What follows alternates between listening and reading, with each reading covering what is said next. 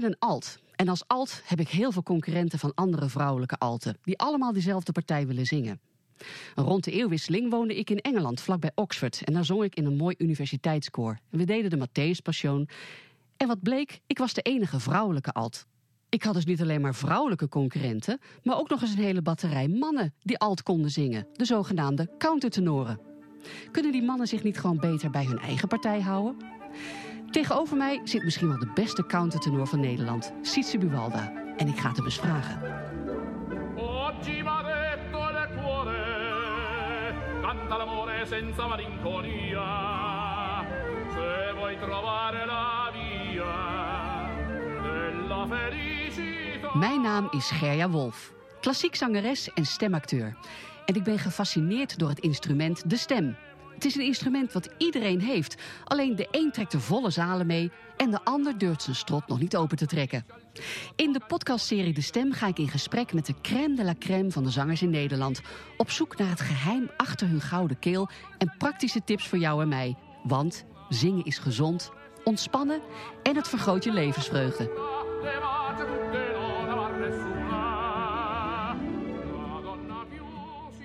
Fijn dat je luistert naar een nieuwe aflevering van de podcast De Stem.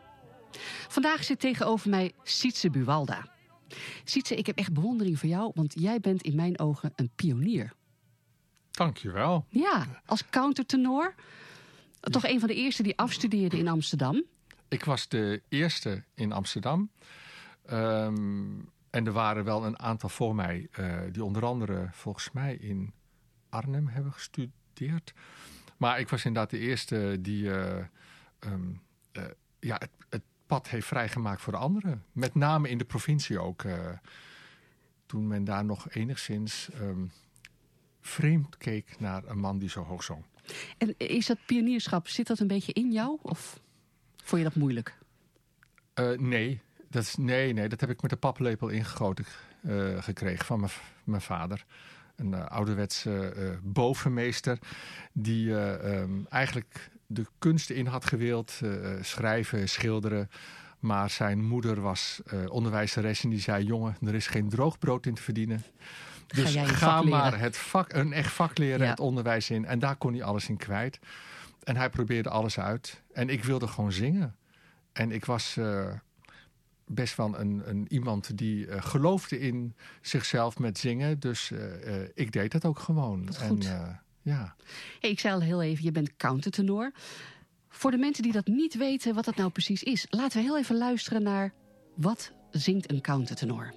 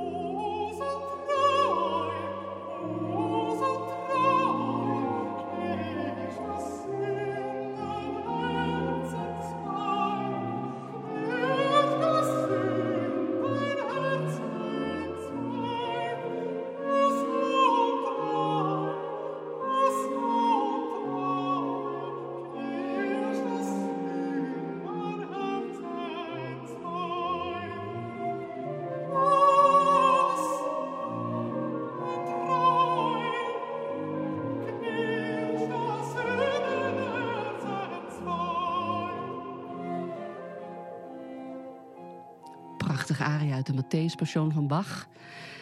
Nou wordt deze aria meestal, of vaak gezongen door een vrouw. Een vrouwelijke alt. En ik zei dat ik eigenlijk met jou een appeltje te schillen heb... want wij zitten elkaar een beetje in het vaarwater, Sietse Buwalda. nou nee, nee hoor. Het ware bootje zit nu in het water. Hè? Ja. Ja, en ik gun hem je van harte. Nee. Ehm, ik bedoel, eh, ehm, de kastraat, eh, of dit werd in de tijd van Bach gewoon door een jongen gezongen. Ja, En, en niet door een vrouw, want de vrouw werd niet geacht in de kerk te zingen. klopt. Je moest Eh, kinderen baren en vooral thuis zijn. Ja, ja, nou ja.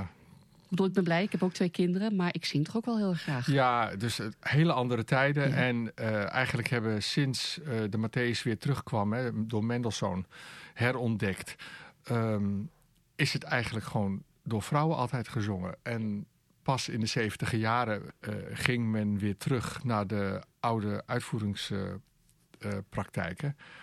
en daar kwam dus voor de eerste counter weer terug. Maar in Nederland was dat eh, not done. Helemaal niet. Bijvoorbeeld zo'n aria, ach, nun is mijn Jezus in. Ja. eh, die dan, eh, waar man zei, dat is Maria die dat zingt. Dat kan toch geen man zijn? Nee.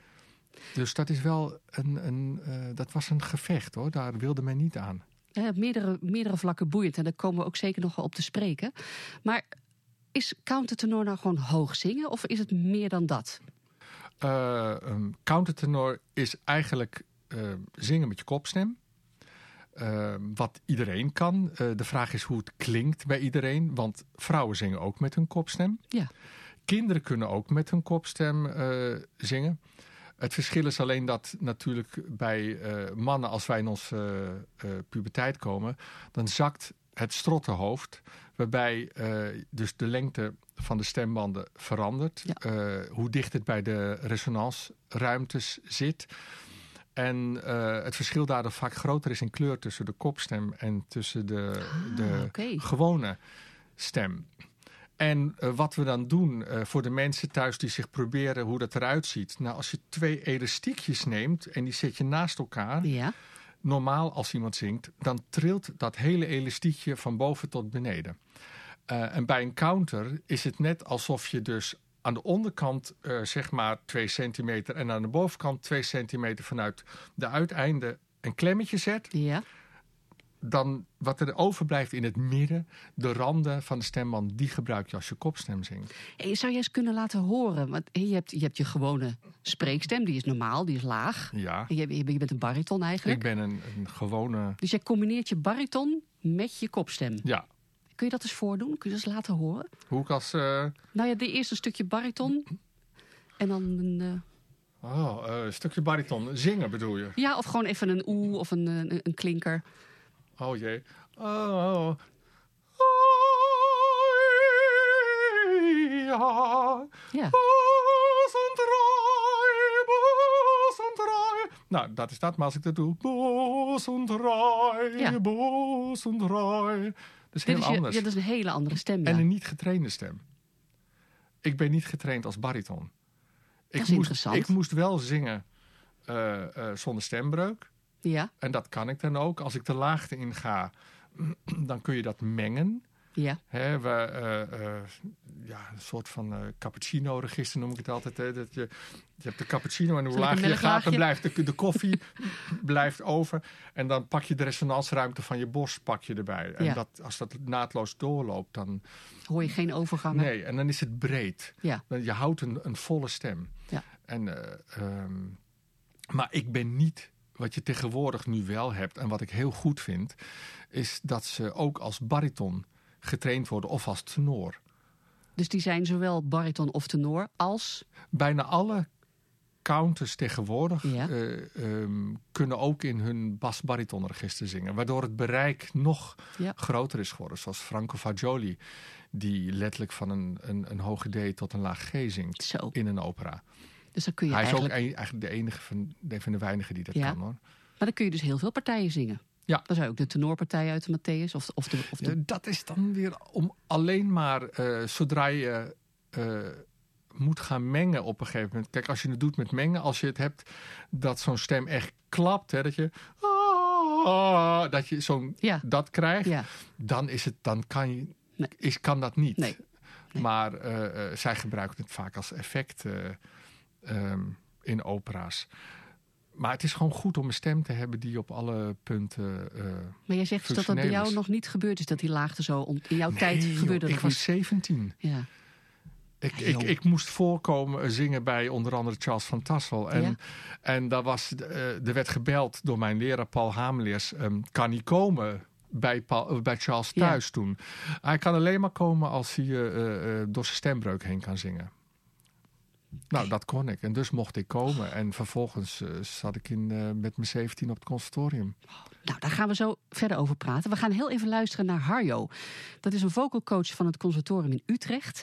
En hij gaat ons even iets meer vertellen nog over de countertenor.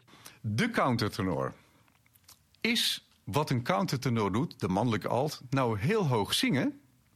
Nee. Het zijn wel hoge noten, maar het is een ander mechanisme dan gewoon zingen. Wat is het dan precies? Nou, ik zal u laten horen waar ze in Zwitserland verschrikkelijk veel geld mee verdienen. Lady, lady, lady. Dan hoor je twee soorten stemmen. Mijn gewone spreekstem en je hoort de falsetstand. Die stem die klapt opgegeven naar een soort kopstem. Diep. En de countertenor gebruikt de bovenkant van die jodel. Wat gebeurt er nou in mijn keel als ik zo'n jodel doe? In je keel zit je ademsappel en je ademsappel die kan een beetje kantelen. En in je ademsappel zitten stembanden. En achter die stembanden zitten botjes. En die botjes kunnen ook je stembanden een beetje laten kantelen. Als die stembanden recht zijn, horizontaal, van achter naar voor... dan heb je een spreekstand. Hallo, 1, 2, 3. En als die botjes je stembanden een beetje van achter optrekken... hallo, 1, 2, 3... Hallo, 1, 2, dat. En sommige mensen hebben niet zoveel grip op die botjes. Dus die vliegen de hele tijd van hun falsetstand naar hun spreekstand. Bijzonder emotioneel. Dus die stembanden die kunnen opgetrokken zijn. De opgetrokken stembanden met wat luchtdruk eronder... die geven de bovenkant van die jodel. En dat is niet per se hoog. Ik kan hoog falset zingen en ik kan laag falset zingen. Dus je kan... Maar ik kan ook... En beide is falset. Na, na, na, na, na is mijn gewone stem. Dat zijn dezelfde tonen, maar de eerste is in de spreekstand. En de tweede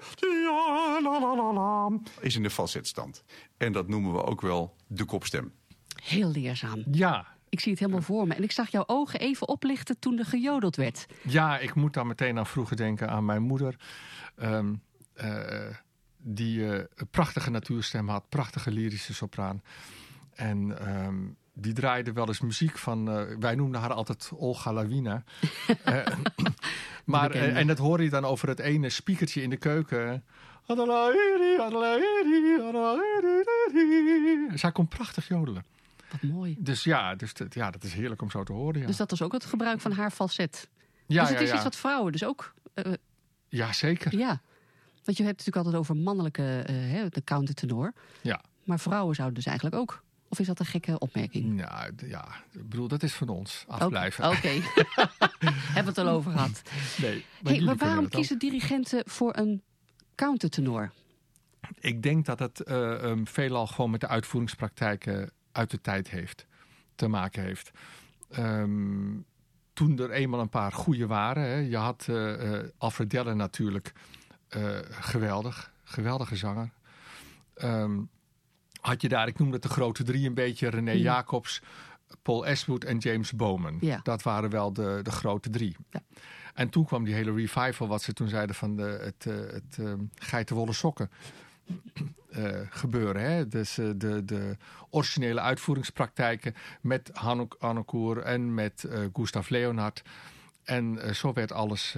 Want wat is daar geitenwolle sokken gaan? ja, maar nou ja, dat zei men. De, de, de mensen die op authentieke instrumenten speelden, dat was gewoon Ja, ja. ehm, eh, een, een, een andere slag mensen. Het waren wat mensen die we, gewoon anders in het le- leven stonden. Tenminste, dat dacht men toen. ja. En ehm, het was natuurlijk heel anders dan de moderne orkesten. Heel, ja. Dus, en het was ook. Het ging eh, veel sneller. het werd oude- ontdekt. Ja. Het werd natuurlijk ook ontdekt. Dus je, bijvoorbeeld bij de hobo's kon je duidelijk horen. Als je de hobo's tegenwoordig hoort en de hobo's van Ja. toen waren er meer wat dingetjes qua intonatie. Men ging natuurlijk de, de instrumenten nabouwen. Het is, het is prachtig wat er gebeurd is in die tijd allemaal. Maar wat ik dan zo mooi vind aan de stem is van hè, als, als je een violist uh, Matthäus laat spelen, doet hij dat, kan hij dat op een authentiek instrument doen. Ja. Maar als hij een Mozart-symfonie speelt, dan gebruikt hij een, een gewone viool. Ja. Maar jij als zanger gebruikt je zelden strottenhoofd. Of je nou moderne muziek zingt, die voor jou gecomponeerd is, waar Ja. we straks nog over komen te spreken. Of als je een, een aria uit de Matthäus zingt, je gebruikt hetzelfde instrument. En dat je hem anders, zeg maar, hè, dat je kunt kantelen. En dat, maar dat vind ik zo waanzinnig in, interessant, want je kunt dus niet even een ander instrument pakken. Het zit allemaal in jou, maar je moet het wel heel anders gebruiken. Ja, en het wil ook ehm, als iemand eh, een origineel instrument gebruikt, of eh, inderdaad Beethoven speelt of Brahms, dan kan je een ander instrument pakken. En dat instrument heeft ook een andere kleur. Maar wij, wij kunnen natuurlijk wel onze kleur aanpassen qua interpretatie. Maar in principe heb je een stem. En met die stem doe je het dus. Eh, je, ehm, dus wij kunnen niet zeggen, oké, ik zet nu even mijn Brahms stand op. Dat kan je Nee. doen als je meer vibrato wil hebben. Of als je het iets ronder wil hebben. Ja. Want Ehm, waar haal je jouw kleurenpalet vandaan als jij het hebt over kleuren geven in verschillende muziek die je zingt? eh, dat, die haal ik uit de emotie. Oké, Als ik, eh, de, wien, eh, als ik ehm, ehm, de Elkönig zing, ja. dan breng ik, probeer ik wel, eh, of ik nou het, het, het verhaal vertel, ehm, van weer rijdt het zo spät door nacht en wind, Ja. eh, tot opeens dan de, eh, het kind begin, begint te zingen. En de vader die dan zegt, sei ruhig, bleibe ruhig, mijn kind, in dürre Blätter säuselt der Wind. Je En- speelt nu al met je stem. Ja, en dan krijg je... fein, willst feiner Knabe, du mit mir gehen, meine Töchter. Ja. Dat is dan de Elkönig. Dus je speelt gewoon... ehm, ik vertel gewoon een verhaal. En met, met alles erop en eraan. Maar voelt het ook niet, tenminste, dat heb ik wel eens, als je begint heb je een blanco canvas voor je als schilder. En al zingend ga je met elke zin die je zingt, zet je als het ware een streek met een kwast op een doek. Ja, En dan put je uit donkerbruin en rood en Ja. felgeel. En al die kleuren heb jij dus in je lijf zitten. Haal je ergens vandaan. ik ben aan het woord schilderen, Ja. zeg ik het altijd. Maar ik ben aan de andere kant... Ik schilder iets. Eh, en dat laat ik de mensen zien. Ja, Maar aan de andere kant ben ik, blijf ik een blank canvas. Want mensen luisteren, mensen horen. Maar zoals ik het interpreteer, wil niet zeggen dat men dat precies zo oppakt. Dus de emotie die ik doorgeef, kan een hele andere reactie teruggeven. En mensen schilderen dus op het blanke canvas wat ik laat zien, ja. hun eigen emotie. Dat, Dus- is wel een hele, dat, heb ik nog nooit, dat heb ik nog nooit zo Ja, gehoord het. eigenlijk. Kijk, al, ik, ik kan ehm, bij wijze van spreken. eh, eh, ik heb wel eens dat je de Matthäus zingt.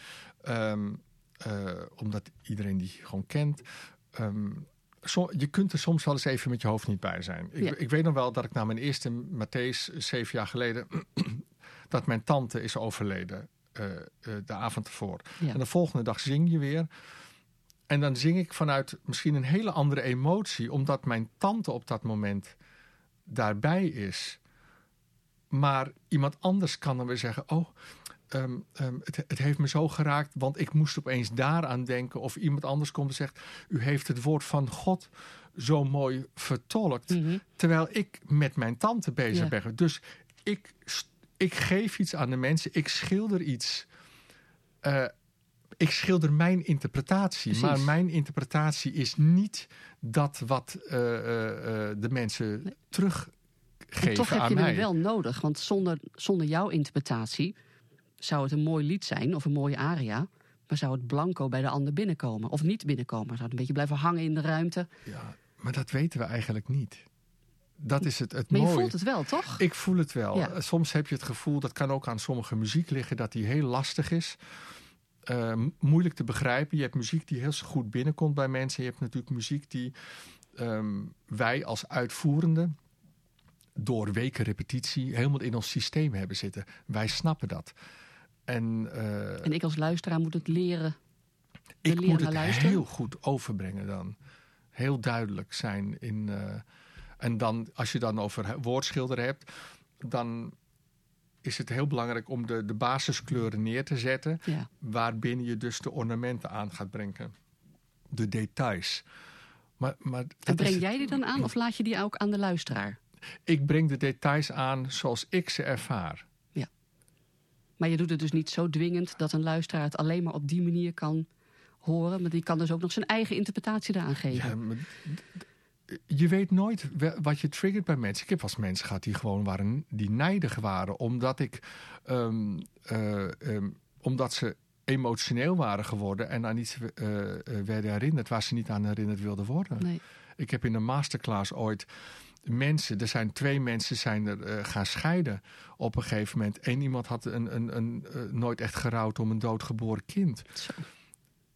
En dat kwam allemaal naar boven dankzij... Door het zingen. Ja, En ja. omdat ik het over woordschilderen had. En ik heb letterlijk tegen die mensen gezegd... Nou, eh, iedereen dacht, we gaan lekker zingen. Zeg, hier zijn kleurpotloden, krijt, noem het maar op.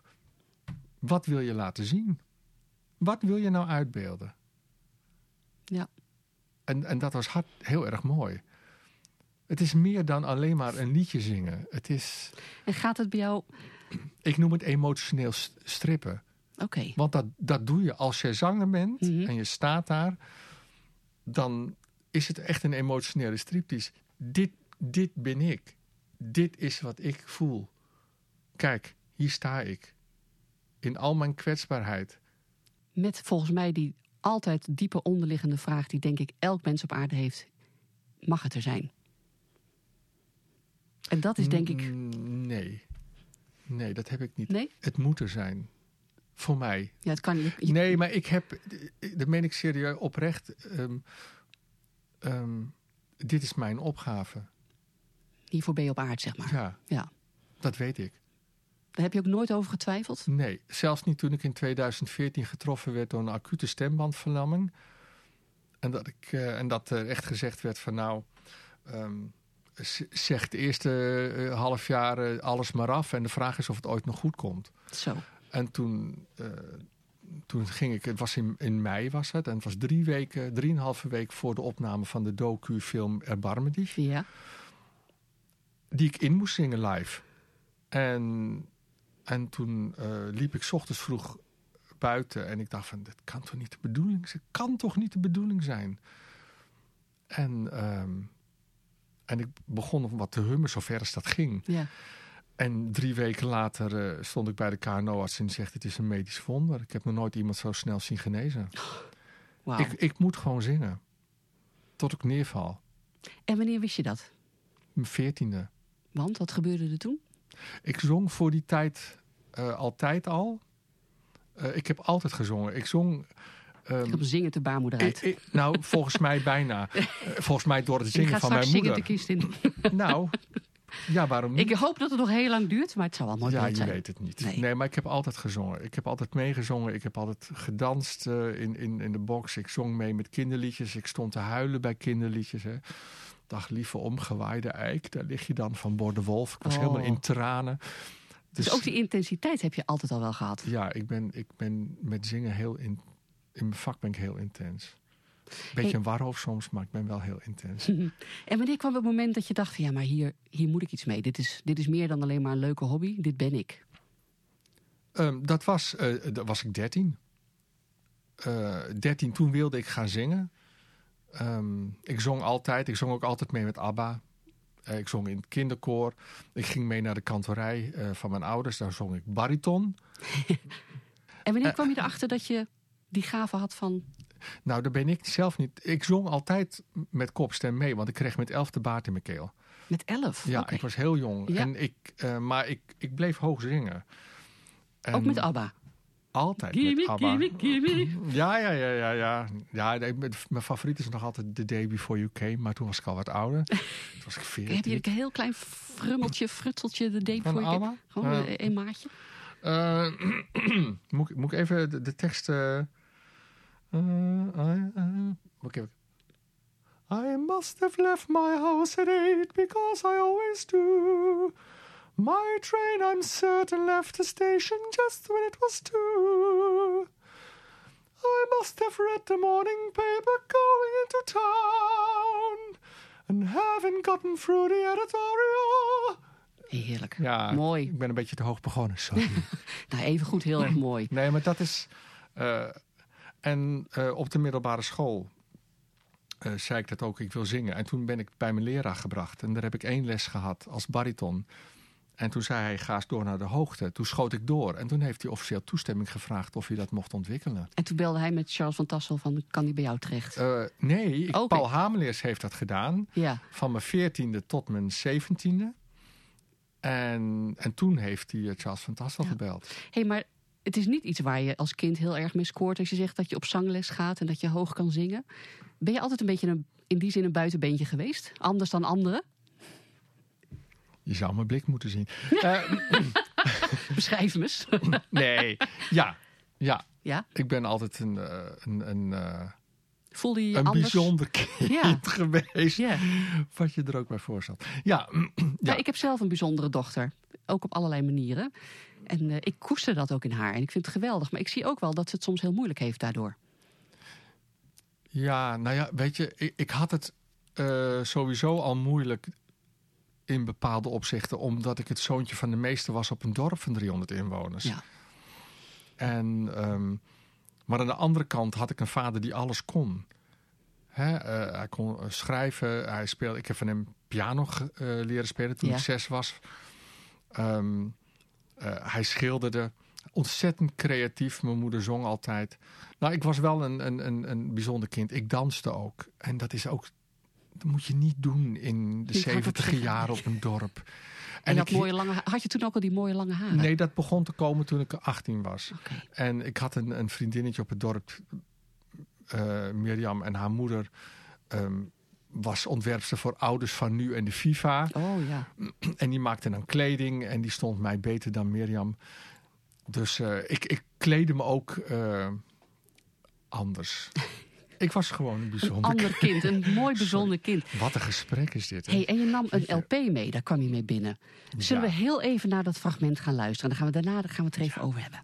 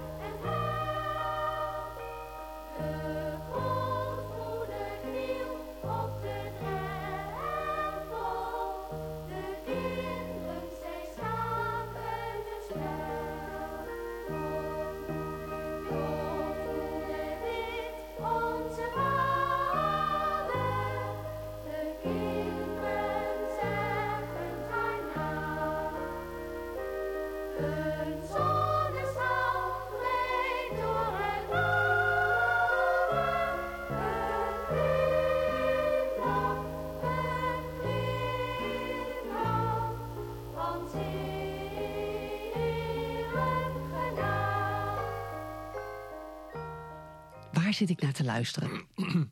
Ehm, het Angeles klept in de verte van Catharine van Rennes. En dit is eh, van eh, een plaat van mij als kind.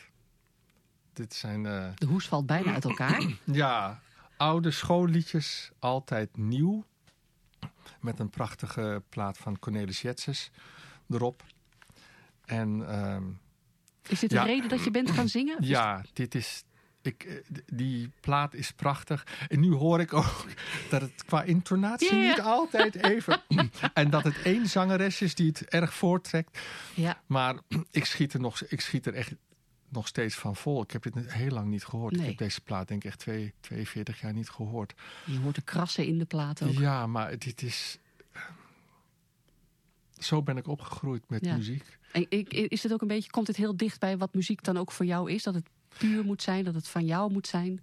Ja, Niet te gelikt, niet te nee, want zo zit ik niet in elkaar. gewoon echt en rauw. Ja, en het is het. Kijk, ik ben ook katholiek geworden later. Mhm. Ook een dingetje. Dus het, eh, dit, dat zit er ook. Want wat, wat, in wat voor... Ja, het Angelus, hè, dat, eh, dat sowieso. En eh, ehm, ja, dit letterlijk, als de klokken luiden, dan stond letterlijk, stopte men het werk op het land. Mhm. En want het Angelus klepte. en In dan bidde je. Devoot, ja. ja, maar dit, dit, Heel ik, schiet, anders. ik schiet er echt van vol. Dit, dit, dit symboliseert een heel groot gedeelte van mijn jeugd. Ja. Ja. En mooi, want dat is wel wat muziek doet met mensen. En dat is, ja, wat het ook weer zo mateloos interessant en boeiend maakt. Maar daarom Als je ik niks me, zou doen, dan Nee, maar daarom voelde ik me ook zo geamputeerd. Vorige, dat afgelopen jaar. ja, ja. Want wat voor jaar is het voor jou geweest tot nu toe? Ja, eh, een bizar jaar. Net als heel veel mensen natuurlijk in de cultuur en de horeca. Maar het, het in één keer verliezen van, ehm, van het kunnen zingen. Of het mogen zingen. Datgene wat je het allerliefste Wat ik het allerliefste doe. Dat wat mij in mijn ogen definieert. Tot die tijd dacht ik altijd. Hè, dat is de kern van mijn zijn. Het zingen. En, en dat mocht niet meer. En wat voor sietse blijft er dan over als dat, niet vroeg ik, dat wordt? vroeg ik mezelf ook af. En heb je daar enig antwoord op gekregen? Of ben je er nog mee bezig? Ik denk, ja, ehm, ehm, ik, ik denk, ik ben in ieder geval eh, van zanger naar zorgzoon gegaan. En mensen die me volgen op social media weten dat, want ik ben heel openhartig daarin. Dus ik heb mijn moeder eh, eh, tot het einde verzorgd en met veel liefde en soms ook frisse tegenzin. ik ben geen heilige, zeg ik altijd. Je hebt het wel gedaan. Tuurlijk. Ja. Had ik ook beloofd dat ik dat zou doen. Dat ik ze allebei tot het graf zou brengen.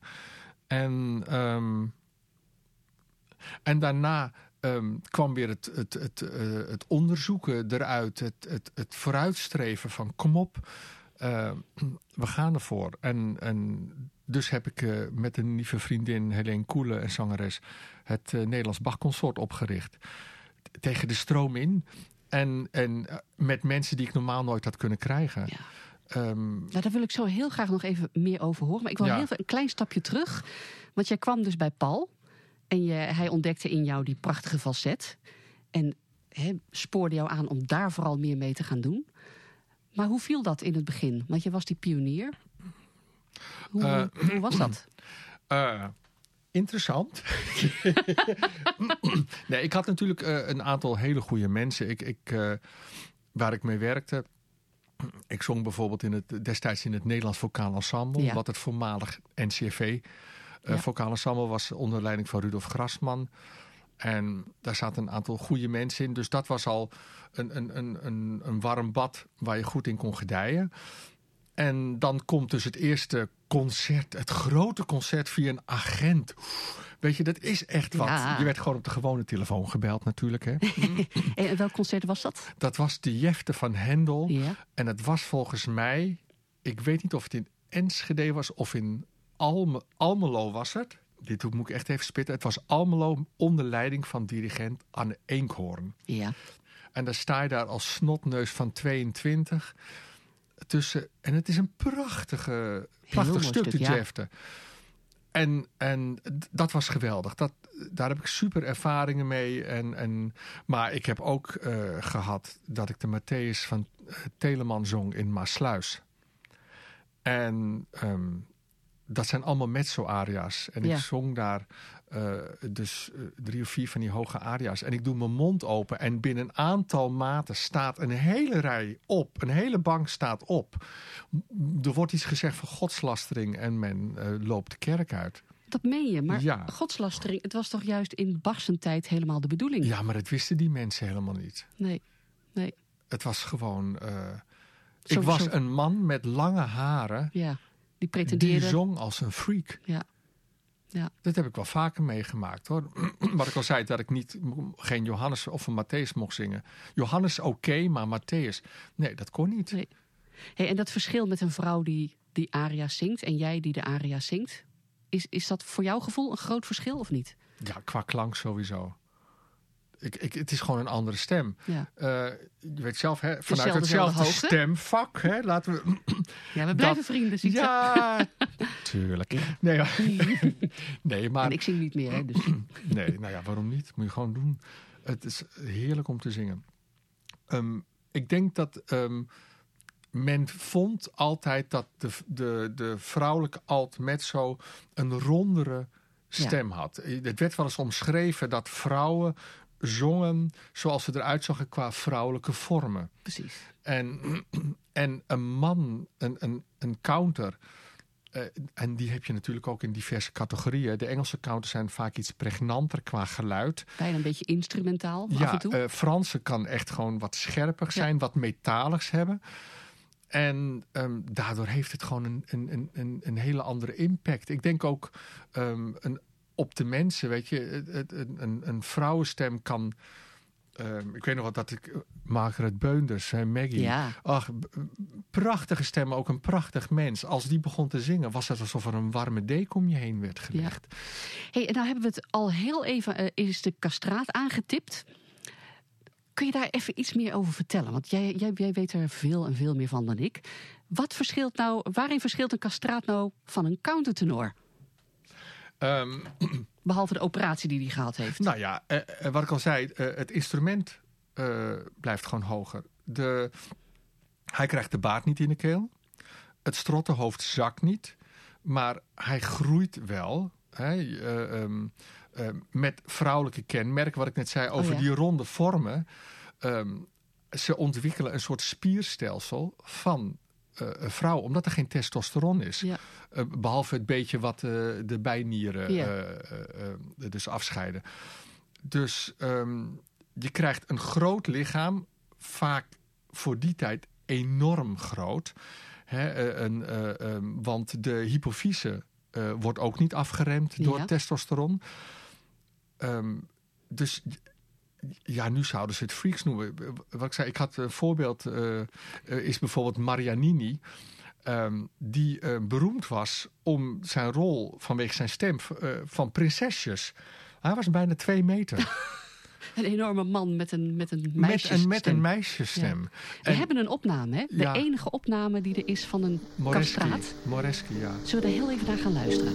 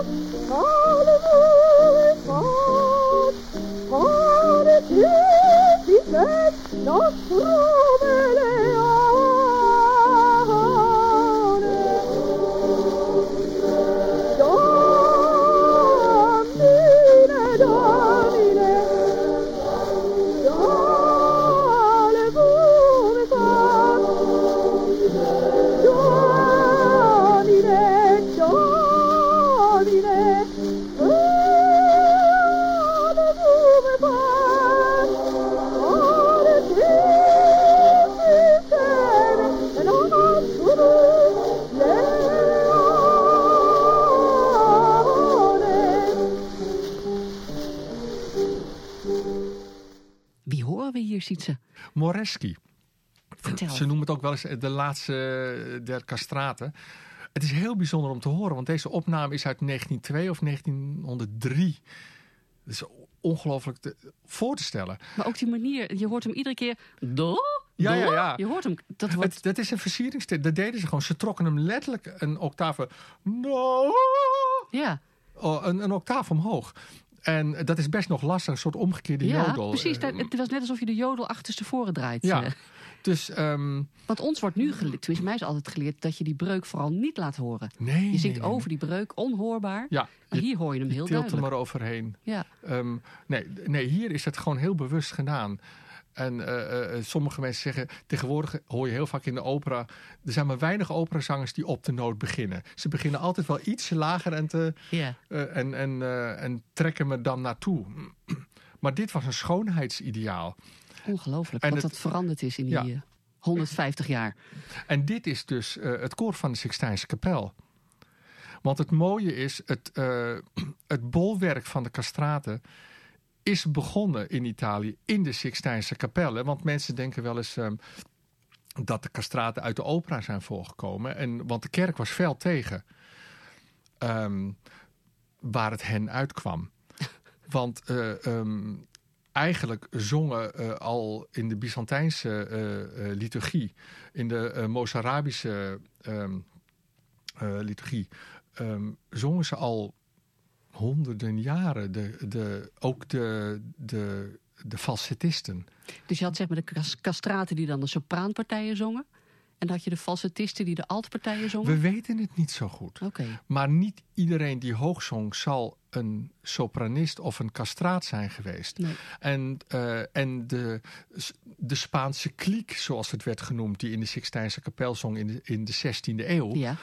Die was helemaal niet blij toen in 1599 de twee, Italia twee eerste Italiaanse eh castraten kwamen, waarvan er één al de, eh, eh, ingewijd was als priester Oh. door de paus daarvan werd ontslagen omdat zijn stem zo mooi was. Zo. Dus het, het mooie is, het is zeg maar in dat opzicht, het is ontstaan in de katholieke liturgie. En het eindigt ook letterlijk aan de vooravond van de Eerste Wereldoorlog in de Sixtijnse kapel. Wat gebeurde het vrijwillig bij de mannen? Was het, werd het toch de kinderen, druk? Nee, de kinderen werd niks gevraagd. Ehm, het was natuurlijk een hele andere tijd. En elk koor had wel een, eh, of elk dorp had een, een koor in de kerk. Ja, En een kapelmeester die er was en die hoorde dat een kind eh, uitzonderlijk talent had, die, hè, die sloeg dat natuurlijk op. Je had scouts vanuit de grote conservatoria. Ehm, en als zo'n kind eh, ehm, goed werd eh, bevonden, dan ehm, ging men een gesprekje aan met de ouders. Eh er werden beloftes gedaan. Als je kind beroemd wordt, dan word je rijk en het geld en dat komt ook naar jullie toe. En ouders hadden vaak veel kinderen. En ja, de- die ouders zwichten daar Dus vaak mag- voor. deze mag je hebben, zeg maar, voor de... Ja, en een kind, als je een kind natuurlijk zelf ook gouden bergen belooft. Ja. Alleen wat daarna komt, is natuurlijk niet feit, fijn. Want er werd wel in klinieken geopereerd. Maar heel veel gebeurde gewoon bij de barbier. Echt waar. Ja, en er was geen, na, eh, eh, eh, hoe noem je dat, eh, narcose. Er was niks. Als men een kind wilde verdoven, dan ehm, bond men de halsslagader af, zodat het kind comateus werd. Ongelooflijk. En vervolgens werd je dan het onderlichaam eh, in, in eh, melk of in ijskoud water gedompeld, zodat het een beetje Gevoelloos werd. Ja, en er werd er een inkeping, eh, snede gedaan. De teelballen werden naar buiten getrokken, afgeknipt. En eh, dan maar hopen dat het niet doodbloedde. Ja. Ik bedoel, de getallen van kinderen die overleden bij deze ingreep varieert van 10 tot 80 procent, afhangende van degene die het Zo. uitvoerde. Ongelooflijk. En dan was er nog geen kans of geen garantie op succes. En dat terwijl de vrouwen genoeg rondliepen met prachtige stemmen die het Ja, ook hadden kunnen doen. Maar ja, Mocht niet. het mocht niet, nee. Nee, in de opera wel, maar Ja. in de kerk was het gewoon ten strengste verboden. Ja.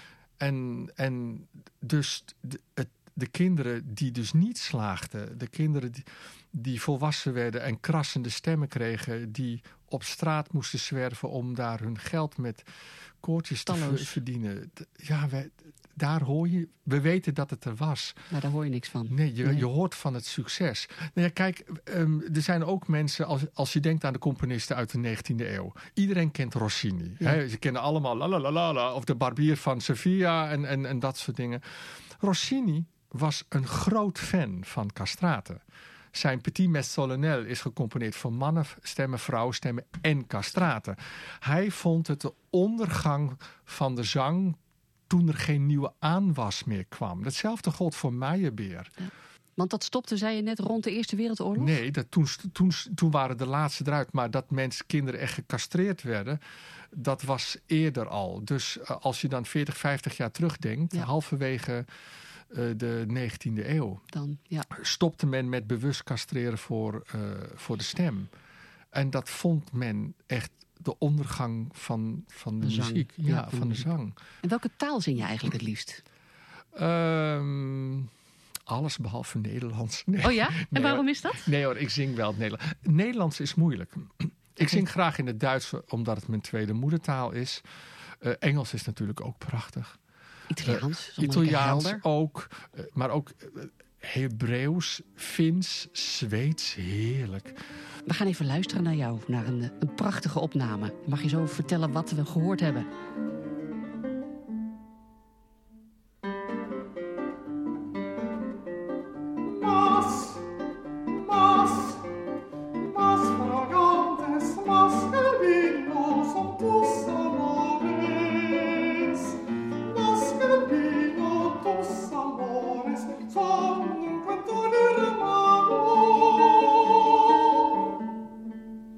Dit is speciaal voor jou gecomponeerd. Ja, Hoe bijzonder is dat? Ja, dat is geweldig. Ik, ik prijs me echt gelukkig, want ik, er zijn veel liederen voor me gemaakt.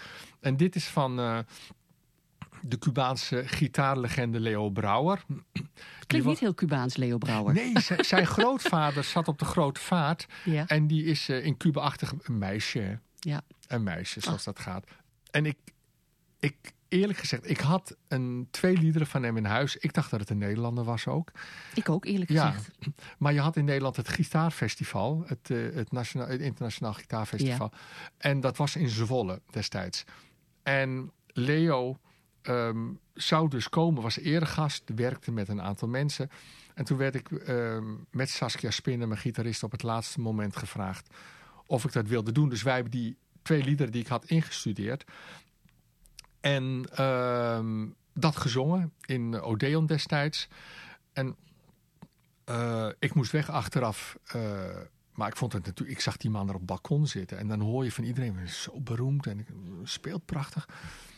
En ik moest weg. En eh, Saskia heeft met hem gepraat. En toen zei hij. ehm, ik vond het zo mooi en bijzonder dat ik voor jullie een lied ga maken. Nou, dacht ik van. Geweldig. Echt, ja. En dat was dit wat we net hoorden? Nee, dat Oh. was Ballade de un dia in Julio was dat. En dat was een tekst van Lorca. Ja. Ehm, een, een heel mooi gesprek tussen, tussen een, een jong meisje wat op weg is... en een oude man die haar wel wil. Maar ehm, zij, zij, zij zoekt haar een man die soldaat was... en ze weet niet waar hij is ja. en of hij nog leeft überhaupt. Dat was het eerste lied en dat duurde een tijd. Ik dacht van, nou ja, het, het was fijn dat het gezegd is, maar je weet het niet. En uiteindelijk kregen we dat lied en het was ongelooflijk. We zijn toen ook naar Cuba gegaan, hebben het daar eh, uitgevoerd voor hem. Geweldig. En toen heeft hij er nog twee, heeft hij er een cyclus van gemaakt, Canciones Amatorias. En dit is eh, El Cantar de los Cantares, eh, het lied der liederen, de- het hooglied van Ja. Salomo. Wat mooi. En Maar je zei net ook iets heel interessants. Want we, we het speelde en toen zei je... ik zou het nu heel graag nog eens op willen nemen. Want ik ga het nu waarschijnlijk toch iets anders doen dan deze opname. Want je bent natuurlijk verder als mens, als zanger. Wat, waar, waar zit dat grootste verschil dan in? Hoe Nou, zou je het nu anders doen? Nou, Deze opname is uit 2013. Ehm, en toen, we hadden de liederen eh, recent gekregen toen. Ik, acht jaar, er is zoveel gebeurd in die acht jaar. En de, de hele perceptie... Ik, sowieso, je ontwikkelt je als mens. En de hele perceptie die je hebt ehm, over liefde, over geloof, over menselijke interactie... eh, het begrijpen van sommige teksten. Als je Lorca leest wanneer je 50 bent of 40 of 30... Ja, het, anders. Het, het is Ja. echt anders. En Saskia ook met wat ze heeft meegemaakt. Ik denk dat we het extra lager kunnen geven nu. Het wordt er rijker van. Je kleurenpalet is nog meer uitgebreid. Ja, ik, ik, ja is het ook. En, en daarbuiten dat, ik bedoel, ik, je werkt nog steeds aan jezelf. Ik heb nog steeds een coach. Mensen geloven dat niet. Maar Zo'n ik bedoel, APK af en toe eens even... elke maand als het even Ja. kan. Ik moet die stem goed houden. Ja. Ik bedoel, ik, ik word 56 en ik wil gewoon goed blijven En zingen. dus ook het afgelopen jaar heb je dat gedaan? Ondanks dat je niet kon optreden? Waar het kon, hebben we het ingepland. Ja. Ja. Ja. Het zijn natuurlijk spieren, die moet je blijven trainen. Anders Ja. verslapt de boel. Ik bedoel, ik, ik, ik denk dat ik net als heel veel mensen even klaar was. Ik heb er ook echt over gedacht of ik me afgevraagd of is dit nou het einde? Omdat je gewoon even niet meer weet wie je bent. En Ik ga gewoon door. ik ga echt gewoon door, serieus. Ik bedoel, eh, wat goed om te horen. En wat staat er op stapel? bijna 40 jaar in het vak. Echt waar? Ja. Komt er een feest aan? Een jubileum? Nou, we hadden... eh, een cd? Ja, ik ben met eh, David van Ooyen, mijn Ja. gitarist, eh, bezig. Zijn we met een mooi project Shadows bezig. En daar willen we wel een opname van maken. En je vertelde net ook iets over Helene Koelen. Wat, ben je, wat ga je met haar samen doen? Nou, wij hebben het, eh, het Nederlands Bachconsort opgericht. Wat een vocaal ensemble is met prachtige zangers. En ehm, ehm, we hebben daar meteen eh, de mazzel gehad dat alles op zijn plek viel. Dus ook iemand die het zakelijk allemaal kon. En, Dat is bijzonder. Nou, ja, het moest zo zijn. Het is echt ongelooflijk hoe alles... eh, Op zijn plek valt. ja, als een puzzel. En we hadden in eh, februari onze première zullen hebben nu. Met eh, drie Bach-motetten en twee wereldpremières van Victor Kielofides, de Grieks-Amerikaanse componist. die, ehm, ehm, eh, over het hooglied van Salomo. Ja. En dat hebben we nu verschoven. We zouden nu drie eh, concerten doen samen met acteur eh, Alfred van den Heuvel. Maar dat is dus afgezegd. Verschoven. Ja. Maar we zijn echt bezig eh, al voor de komende Dus twee, er staat drie heel jaar. veel op de planning. Ja, er komt echt veel aan. En Had je dat gedacht? Had je dat een jaar geleden gedacht? Nee. Toen alles stilviel? nee, ik sowieso niet. Het, het is, ehm, wanneer je van baan verandert... en zo kan dat natuurlijk zijn wanneer Ja. je eh, ook eh, met, stopt met bepaalde mensen te werken. Van wat ga ik doen?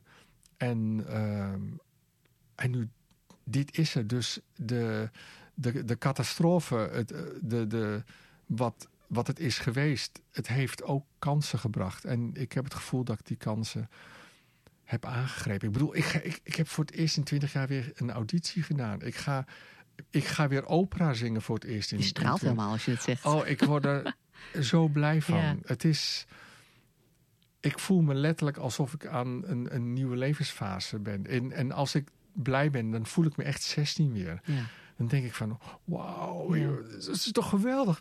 Het is toch een cadeautje. Het is toch een cadeautje ook dat ik hier nu zit. Dat Vinden we wel, praten ja. over muziek. En ik, ik vind het...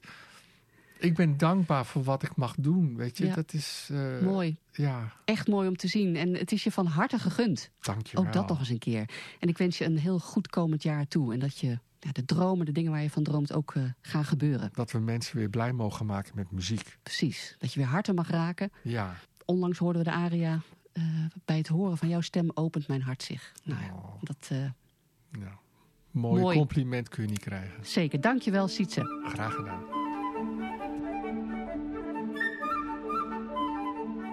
Als vandaag me één ding heeft geleerd, is dat ik alles terugneem wat ik eh, zei over countertenoren. Er is wel degelijk een grote plek voor hen. En er is plek voor ons allemaal, toch? Sietse heeft dat meer dan bewezen. En wat ik van hem vooral meeneem, is dat hij als zanger alles geeft aan ons, de luisteraar. Maar het ook helemaal aan ons laat om het te interpreteren zoals wij dat willen. Hij dringt zijn mening niet op, maar hij geeft wie hij is als zanger. Leuk dat je luisterde naar deze podcastaflevering. En eh, wil je nou op de hoogte blijven? Abonneer je dan via de podcast-app. Volgende week komt er weer een nieuwe aflevering online. En dan ga ik in gesprek met Jasper Schweppe. Hij is bas in het Nederlands Kamerkoor. Een van de topkoren van Nederland. En waar ik bij hem nou zo benieuwd naar ben... is hoe hij zijn solostem combineert met zijn koorstem. En wat dat vraagt van zijn stem. Heel graag tot volgende week.